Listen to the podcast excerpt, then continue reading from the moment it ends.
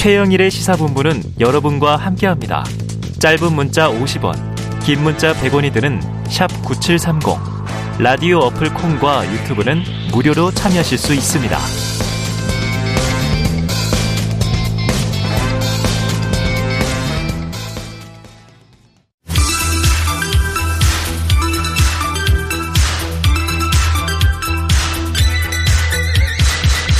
네, 민심은 데이터에 있다. 숫자로 보는 민심, 여론 오락관 몇 대 몇 시작해보죠. 오늘도 이은영 휴먼앤데이터 소장님 그리고 배종찬 인사이트 K 연구소장님 나와 계십니다. 어서 오세요. 네, 안녕하십니까. 네, 잘 지내셨죠? 네. 그럼요. 날씨가 너무 좋죠. 너무 네. 좋습니다. 네. 지쳤었는데 여론 오락관 우리 시사본부 나온다니까 말끔히 개운해졌죠. 역시 역시. 네. 자 오늘 활약을 기대하면서 자 이 소장님, 네. 이 검찰 수사 기소 분리 법안 아주 시끌시끌합니다. 네. 조금 전에도 이제 진성준 의원 인터뷰했는데요.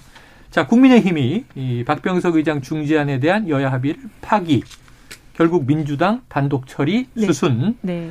자 민심은 어떤가 궁금한데 국민의힘이 중지안 합의를 파기한 것에 대한 여론조사가 있다면서요. 네, 그렇습니다. 이게 미디어 토마토가 뉴스 토마토의 의뢰를 받아서 26, 27일 화요일 수요일 날 이틀간 조사한 어, 저- 어, 조사 결과인데요.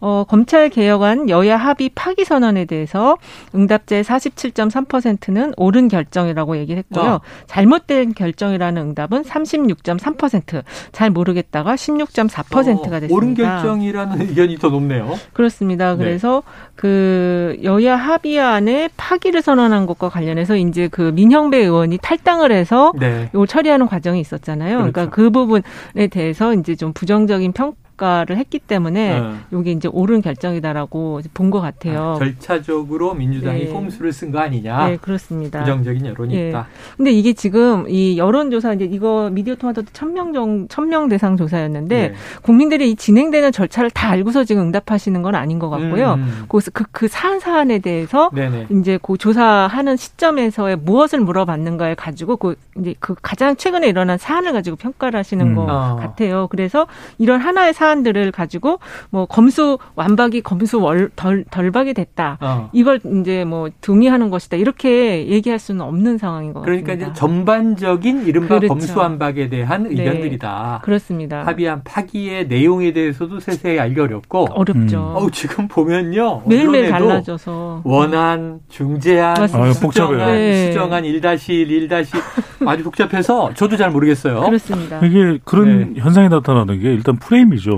그러니까 처음에 검수완박 음. 이게 무슨 영웅본색이나 첩혈싸움도 아니고 아. 검수완박 뭐야? 어, 이게 근데 완전히 완전히 완전히 제목처럼. 완전히 박탈 그러니까 일단 이게 국민들한테 전달될 때 정서상 좋을 리가 없죠. 뭐든지 네. 완전 박탈은 싫거든요. 어. 근데 두 번째는 뭐냐면 복잡성이다. 말씀하신 대로 음. 내용적으로 너무 복잡해요. 뭐지, 뭐지 내용이 음. 결과적으로는 뭐야? 네. 그러니까 마지막은 뭐냐면 결국 공감도죠. 이게 4월에 지금 당장 통과돼야 되는 것에 대해서 좀 어. 공감도가 높아졌어야 되는데 어. 그 부분이 좀 취약하다 보니까 여론은 호의적이지가 못한 거죠. 그렇게 급한 거냐? 네. 자, 앞서 소개한 조사를 비롯해서 오늘 소개되는 모든 여론조사는요. 중앙선거 여론조사 심의위 홈페이지에서 자세한 내용을 보실 수가 있고요. 자, 말씀하신 대로 이제 통상 국민들은 여야가 싸우는 걸 뭐 좋아하지 않습니다. 그렇습니다. 이런 네. 경우에는 이제 양비론 의견이 음. 네. 비등하게 되는데 자, 좀 합의하고 잘 처리하고 이런 거 좋아하는데 자, 이번에는 국민의힘 합의 파기에 더 힘을 실어줬는데 네. 정확한 조사인지는 좀 두 분 다 의문을 제기하셨고요. 일단은 요거 처리가 다 된 다음에 네. 그 다음에 조사를 해봐야지 먼지가 일단 좀 가라앉고 음. 나서 아. 조사를 해야지 음. 정확하게 나올 것 완전히 같아요. 다 끝나고 나서. 그렇습니다. 네. 자, 지금 언급하신 미디어 토마토 여론조사 내용을 좀 더 살펴보면 합의 파기에 대한 민주당의 대응 방안을 묻는 질문이 있었는데 네, 자, 재협상에 나서야 한다. 그러니까 국민의힘과 네, 음. 41.0%. 예, 민주당 원안대로 그냥 단독 음. 추진해라. 네, 27.5%. 여야 합의 안대로 추진해야 한다. 민주당이 단독 추진하더라도 네. 24.8%. 자, 이 여론은 어떻게 해석해요? 그러니까 이건- 아까 말씀드렸잖아요. 그쵸. 그러니까 세 가지입니다. 어. 그러니까 지금 왜 호의적이지 않냐면 시내공이라니까요. 시내공, 시 시간성 왜 4월이어야 되지? 어. 5월이면 안 돼. 네네. 근데 이제 그 내용을 따져 보면은 경제 부패만 들어가 있고 선거도 제한적으로 어. 올해 말까지 들어가 있고 그다음에 뭐 별건 수사를 방지한다. 네. 근데 수사를 하다가 다른 더 중대한 범죄가 나오면 어떡하냐. 어. 이런 것에 대한 지적을 계속 받고 있거든요. 네네, 그렇죠. 그게 내용성이고 어. 마지막엔 공감도죠. 여론이 이렇게 안 좋은데 왜 밀어붙일까? 어. 이런 또 비판과 지적이 뒤따르는 것이거든요. 네. 그러니까 이제 이게 지금 국민들은 검찰 수사권과 기소권을 분리하는 것에 대한 역사적 의미, 제도적 의미, 그 다음에 사회적 의미를 잘 알 수가 없죠. 음. 참 아쉬운 거는 그 저도 우리 방송을 통해서 계속 어, 의견을 드렸지만은 이런 것은 여론을 안고 가는 것이 참 중요하거든요. 네, 네. 그런데 제가 분석기로는 지금 30일 내일입니다. 그리고 3일 날 법안 통과 예정돼 있는데 네. 저는 더불어민주당은 계획했던 대로 간다고 봅니다. 네. 통과.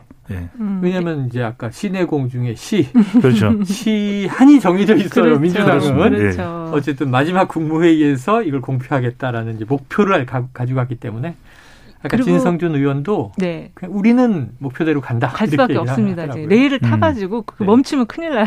멈추면 또 멈추어서 큰일 멈추면. 더 큰일 납니다. 더 큰일 나요. 왜냐하면 지금 여기 지금 보신 것처럼 네. 추진해야 된다. 이거 어. 두 가지 방향이잖아요. 원안이냐 합의안이냐 어. 두 가지 어쨌든 투, 추진을 하라는 게 합치면 53.1이에요. 어, 그러니까 민주당 그러네요. 입장에서는 무조건 이걸 추진을 하라는 여론의 압박을 지금 받고 아. 있는 상황이고 우리가 소위 강경파라고 하는 여론의 사이즈는 27.5% 원안 추진. 원안대로 가라. 그렇습니다. 어. 원안 추진이 27.5%이기 때문에 그래서 지금 이 절차적으로 이제 좀 이렇게 약간 꼼수라는 말을 들- 들을 정도의 음. 지금 처리가 이루어지고 있음에도 불구하고 합의 파기 선언에 대해서 응답자 옳은 결정이 제가 볼 때 이런 상황이면 60% 가까이 나와야 돼요. 음. 잘 파기했다. 이게 꼼수로 했기 때문에. 근데 47.3밖에 안 나오는 거는 네.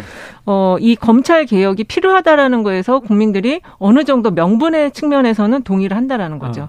그렇지만 이제 이게 너무 복잡하니까 안에 내용이 그리고 정당의 이해에 맞춰서 이게 막 안들이 바뀌고 있는 네, 걸로 네, 네. 비춰지니까 요 정도의 음. 이제 응- 응답들이 나오는데 어쨌든 어 국민의힘이 이 민주당의 이 추진을 저지하기에는 명분 싸움에서 좀 밀리고 있다 이렇게 정리할 수 있을 것 같아요. 저는 조금 다르게 생각해야 될 네. 것 같아요. 왜냐하면은 명분도 사실 아주 충분하다고 보기는 어려워요. 음. 왜냐하면은 여론의 공감을 좀 더 얻을 필요가 있는 거죠. 어. 그래서 이게 뭐 우리가 만시지탄이라는 게 그럼 대선이 있었기 때문에 어쩔 수 없는 불가피한 측면이 있지만 네. 여론이 비호의적이거든요. 아까 이은영 소장님께서 말씀하셨던 대로 추진해라를 50% 이상으로 해석하면 좀 곤란할 것 같아요. 아. 왜냐하면 이건 민주당 원안이냐 여야 합의안이냐이기 아. 때문에 다른 조사도 망라해 보면 그렇게 여론이 호의적이지는 않은데 무슨 음. 말씀을 드렸냐면 정치적으로는 의사결정을 민주당으로서 내릴 수밖에 없죠. 왜? 네, 새 정부가 네. 들어서면 대통령 거부권도 있죠.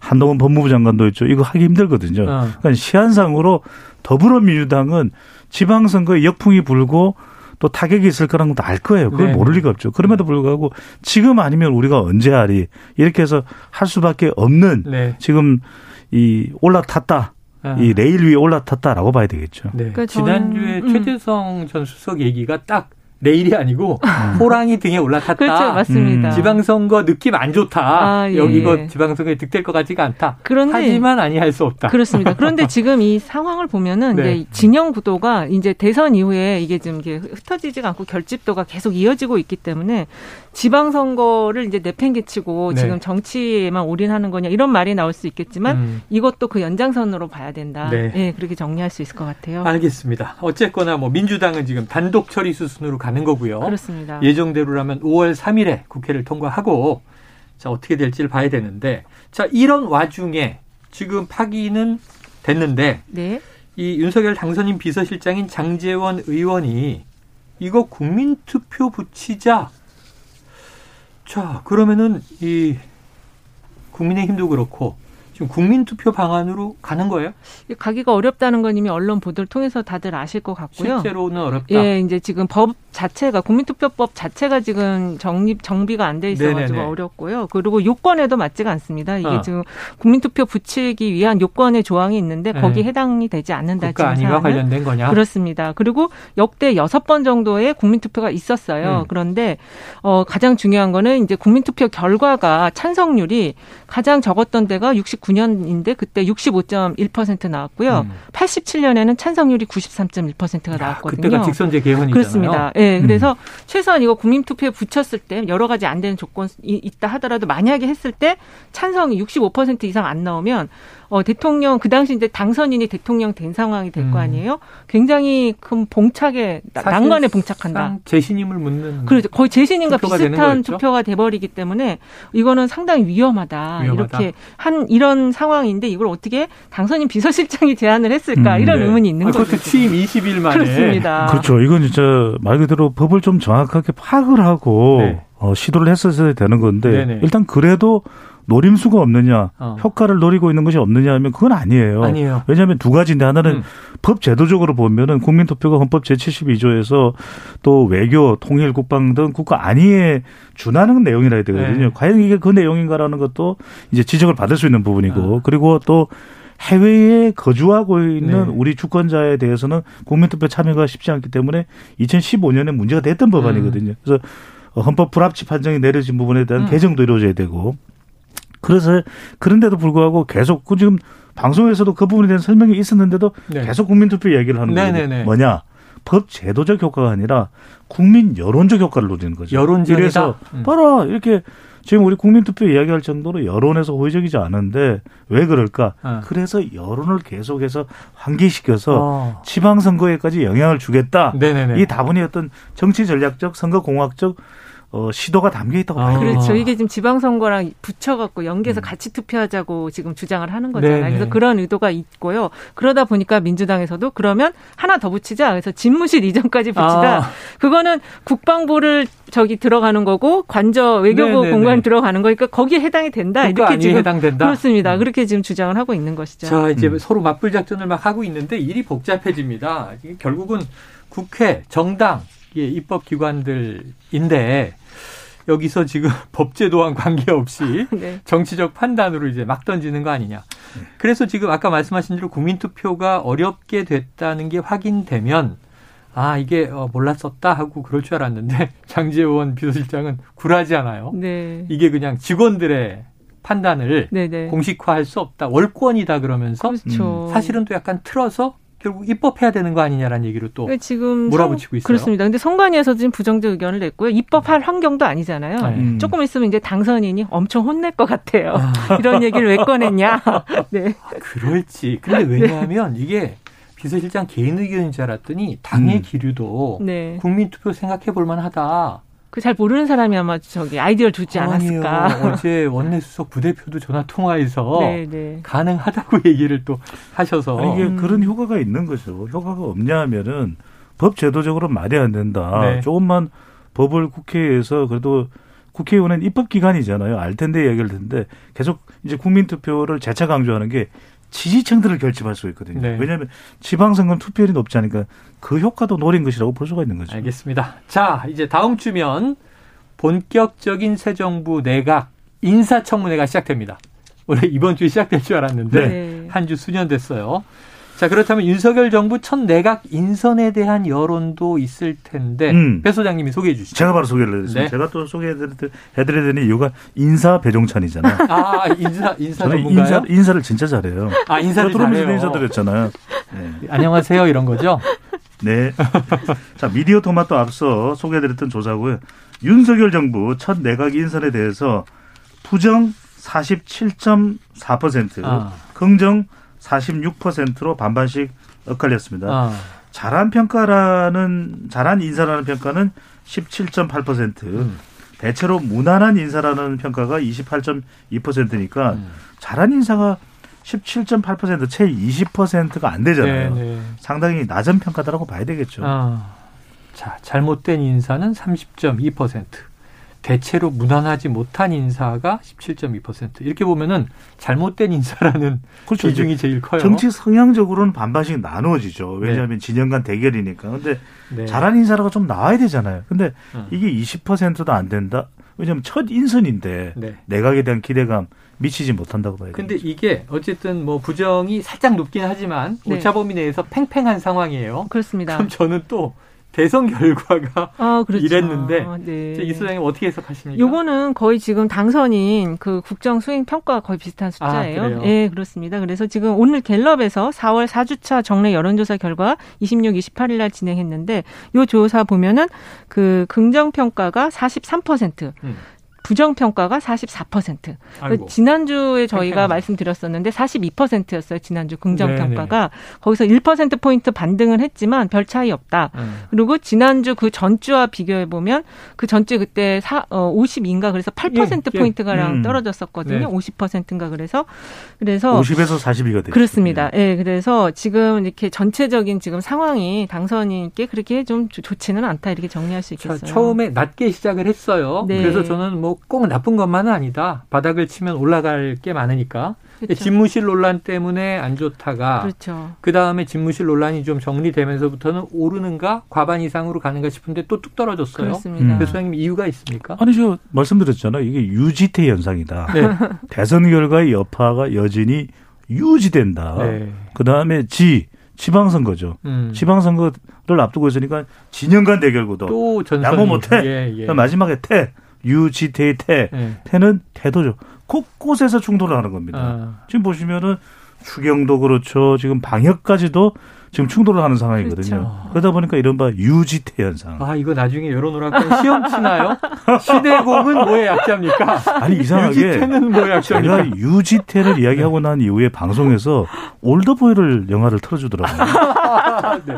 어, 영향력이 대단하십니다. 배종찬 효과. 그렇습니다. 네. 지금 이 부정평가 이번에 갤럽 조사 보면은 부정평가 이- 이유 1위가 대통령 집무실 이전이 35%가 나왔어요. 아? 인사가 14%인데 지난주에는 인사가 한 30%대 나왔고 어. 집무실이 두 번째였는데 최- 최근에 이제 그 취임식 보도가 되면서 아. 그 호텔 호텔에서 그렇죠. 한다. 이게 이제 네. 안. 좋게 예. 신라 그래서 또. 이제 이 외교부 공관으로 바뀌고 그렇죠. 그렇습니다. 네. 그두 가지가 이번에 이제 일이 부정평가 일을 한 요인이 된 것 같고요. 특히 이제 앞으로 앞으로 한 달간 이제 바이든 대통령도 오시고 하는데 음. 음. 도대체 이 초청 행사를 어디서 할 거냐? 호텔을 뭐 루, 저기 풀단을 만들어서 돌려가면서 할 거냐? 네네. 국민들이 이런 걸 보니까 굉장히 답답하다 뭐 보니까 바이든 대통령과 한미 정상회담은 또 청와대 영빈관에서 영빈관에서 예, 청와대에서. 한다고 하니까 그러니까 이제 국민들이 볼 때는 왜 이렇게 어, 정, 정리가 안 되는 이런 상황이 싫은. 싫은 거죠. 음. 음. 알겠습니다. 자, 이 청문회 얘기를 또 계속 이어가 보면 자료 제출 미비를 이유로 이제 이번 주에 파행된 한덕수 총리 후보자 청문회가 이제 다음 주 월요일에 네. 일주일 수년돼서 열리는데 한 후보자에 대한 여론도 있습니까? 네, 나왔고요. 한도수 총리 내정자에 대해서는 적합한 인사였다라는 의견이 30%, 적합하지 않았다가 37%, 어. 잘 모르겠다가 33%. 그래서 이렇게 세수로 333, 갈리네요. 예, 어. 333으로 날렸는데요. 특히 이제 한 후보자 지명 직후에는 적합했다가 38인데 지금 30으로 떨어졌어요. 아. 요거는 이제 그 뭐 피트니스 논란이라든지 그 재산 형성의 그 네네네. 그런 문제 이런 것 때문에 이렇게 좀 하락이 된 것 같습니다. 음. 그래요. 어떻게 될 이게 것 같으세요? 일종의 한덕수 총리에 집중되는 현상이라고 봐야 되겠죠. 왜냐하면 음. 인사 교통 정리를 안 하는데 그렇다고 해서 앞서 이제 직무 평가가 내려간 것에 대해서 좋지 않은 상황에 대해서 이제 이유를 물어봤을 때 대통령 집무실 이전인데 사실은 인사가 더 크다고 봐야 되겠죠. 음. 왜냐하면 집무실 이전이야 지금 와서 그것을 다시 처리할 수 있겠습니까? 근데 네. 인사는 국민들을 위해서 조정하는 거죠. 예. 국민 눈높이 안 맞으면. 근데 지금 더 논란과 의혹의 중심에 서 있는 것은 정호영, 이상민, 네. 김인철 등등의 후보자들입니다. 네, 네. 그런데 그 교통 정리를 안 해주니까 아. 오히려 여론이 부정적인 여론이 한덕수 총리 아. 후보자 쪽으로 결집이 되는 거죠. 쏠린다. 왜, 왜 그러냐면은 다른 장관은 나중에 재청을 하게 되면 총리가 음. 강, 임명을 강행할 수가 있거든요. 그렇죠, 그런데 그렇죠. 총리 후보자의 경우에는 표결로 통해서 어. 인준을 부결시킬 수가 있는 거예요. 유일한 자리죠. 그러니까 오히려 한 총리 후보자로 몰려드는 그런 집중 음. 현상이 일어나기 때문에 알겠습니다. 빨리 이거는 새 정부가 윤석열 당선인이 교통정리를 해야죠. 네. 자, 오늘 세 번째 주제, 한 달 앞으로 다가온 지방선거 이야기로 넘어가 보겠습니다. 지금 뭐 빅매치 지역이 여러 개가 나오고 있어요. 네. 국회의원 재보선 지역도 나오고 있고. 그런데 일단 경기도, 경기도지사 후보, 민주당은 김동연 후보가 확정됐고, 뭐 그보다 앞서서 김은혜 이제 국민의힘 후보는 또 미리 확정됐는데, 이 팽팽한 것 같기도 하고 또 격차가 있는 것도 있고, 김동연 대 김은혜 네네. 몇 대 몇 나왔나요? 네, 제가 먼저 하나 소개해드리고 이은영 소장께서 또 하나 네, 더 네. 소개를 해드릴 텐데요. 중부일보가 중부일보. 데일리 리서치를 해서 의뢰를 해서 지난 24일부터 26일까지 음. 경기 도민을 대상으로 실시한 것입니다. 자, 양김 대결입니다. 네. 김동연 대 김은혜. 김동연 46.5%, 음. 김은혜 37.7%. 어, 이건 격차가 있네요. 예, 8.8% 포인트 차이니까 오차 범위 밖으로 김동연 후보가 앞서는 결과입니다. 네, 이건 24일, 26일 조사한 것이고. 예, 그리고 네. 조금 전에 나온 조사가 조금 전에 네, 아시아 경제가 리얼미터 의뢰해서 27, 28 이틀 조사한 겁니다. 네. 어, 1,010명 대상으로 조사했고 두 개 조사 방법은 ARS로 똑같아요. 네. 여기에서 김동연 후보는 43.3%, 네. 김은혜 후보는 43.9%를 얻어서 팽팽해라. 그렇습니다. 0. 붙었네요. 그렇습니다. 0.6% 포인트 오차 범위 이내에서 김은혜 후보가 살짝 앞섰는데요. 네. 왜이 차이가 나왔냐 하면은 이 지금 배 소장님 소개해 주신 데일리 리서치는 일요일, 월요일, 화요일 조사 3일을 음, 네. 했습니다. 지금 아시아 경제 리얼미터 조사는 27, 8, 수목 이틀 조사를 했거든요. 바로 이어서. 그렇습니다. 그런데 이 지금 후보의 그 지지율 전체적으로 보면 김동연 후보는 어 30대, 40대, 50대에서 높아요. 어. 네, 김은혜 후보는 지금 60대 이상층에서 높거든요. 네. 일요일이 끼었느냐 안 끼었느냐에 따라서 차이가 난 것 같아요. 아, 주말 효과가 그렇습니다. 왜냐하면 주말에는 음. 직장인들이 다 집에 계시고 쉬시잖아요. 네. 평일에는 회 사도 다 나가니까 이게 아. 만약에 가상번호를 했으면 좀 달랐을 건데 네네네. 네, 네. 유선 RDD로 했기 때문에 집에 없으셨을 수가 많아요. 아. 없으셨을 수가 많아서 야. 그 차이가 있을 것 같습니다. 여론조사에 따라서 이게 거의 9% 포인트 가까이 차이가 난다 그러면 네. 음. 이거는 진짜 모르겠는데요. 근데 그럴 수 있어요. 그런데 네. 이게 왜냐면은 더 가까운 시일에 조사된 것이 이제 앞서 이은영 소장님께서 소개해드린 리얼미터의 조사 결과이기 때문에 네네. 제가 무슨 말씀드리지 지난 대선 때 제가 그 말씀드렸잖아요. 어. 깻잎 반의 반장 대결이다. 아. 이 경기도가 그래요. 대선이 2라운드라니까요. 네네네. 그래서 여기는 나중에 0.5% 포인트 차이가 날지 알 수가 없습니다. 그러니까 네. 깻잎 반의 반장 계속 몰라요 앞으로도.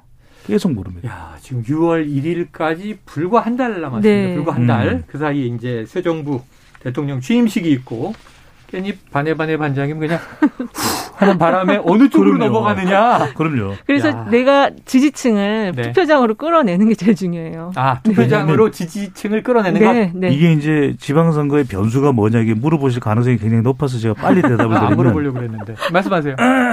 그래서 이게 투표율이거든요. 투표율이다. 그래서 이게 중요한 겁니다. 왜냐하면 네. 얼마나 자기 지지층을 끌어내느냐. 그럴 때 중요한 것은 네. 나올 사람이 안 나오는 것은 뭔가 찜찜한 것이거든요. 네. 그러니까 지금 저는 이 경기도는 특히 중요한 것이 네. 윤석열 정부의 기준이 굉장히 중요하게 작동할 수밖에 없기 때문에 음. 인사다. 인사 논란을 얼만큼 차단할지 여부 이게 이제 작동하는 거죠. 알겠습니다. 자, 뭐 이 외에도 지금 뭐 서울시장도 있는데 일단은 지금 민주당 후보가 네. 확정이 돼야 그렇죠. 돼요. 이번 네. 주말 확정이 네. 되죠? 네, 네 그렇습니다. 그, 라, 그 다음에 하고. 나온 주사를 보시는 게 좋을 예. 것 같아요. 그리고 음. 그럼 이게 궁금해요. 뭐냐면 지금 분당갑이 이제 보궐이 발생했어요. 그렇죠. 네네. 네. 김은혜 의원 자리입니다. 네. 자, 그러다 보니까 여기 안랩이 있다. 음. 안철수 인수위원장 5월 9일에 이제 인수위원장 내려놓으면 네. 네. 할일 없는데 원내 진입하는 거 아니냐? 그 그러다 보니까 음. 그럼 대항마는 누구냐? 바로 이재명 네. 고문 아니냐 이런 얘기들이 나와요. 하하. 가능성 어떻게 보세요? 가능성, 성사 가능성. 저는 빅매치. 안 성사 가능성 안 대 이, 안 대 명. 저는 이 성사는 힘들 힘들 것 같아요. 호사가들의 네. 이야기다. 왜 그러냐면 안철수 인수위원장 어만장하면 안철수 인수위원장 대 이재명 상임고문 그랬으면 안 위원장이 이랬을 것 같아요. 실망입니다. 실망입니다. 왜요, 왜요?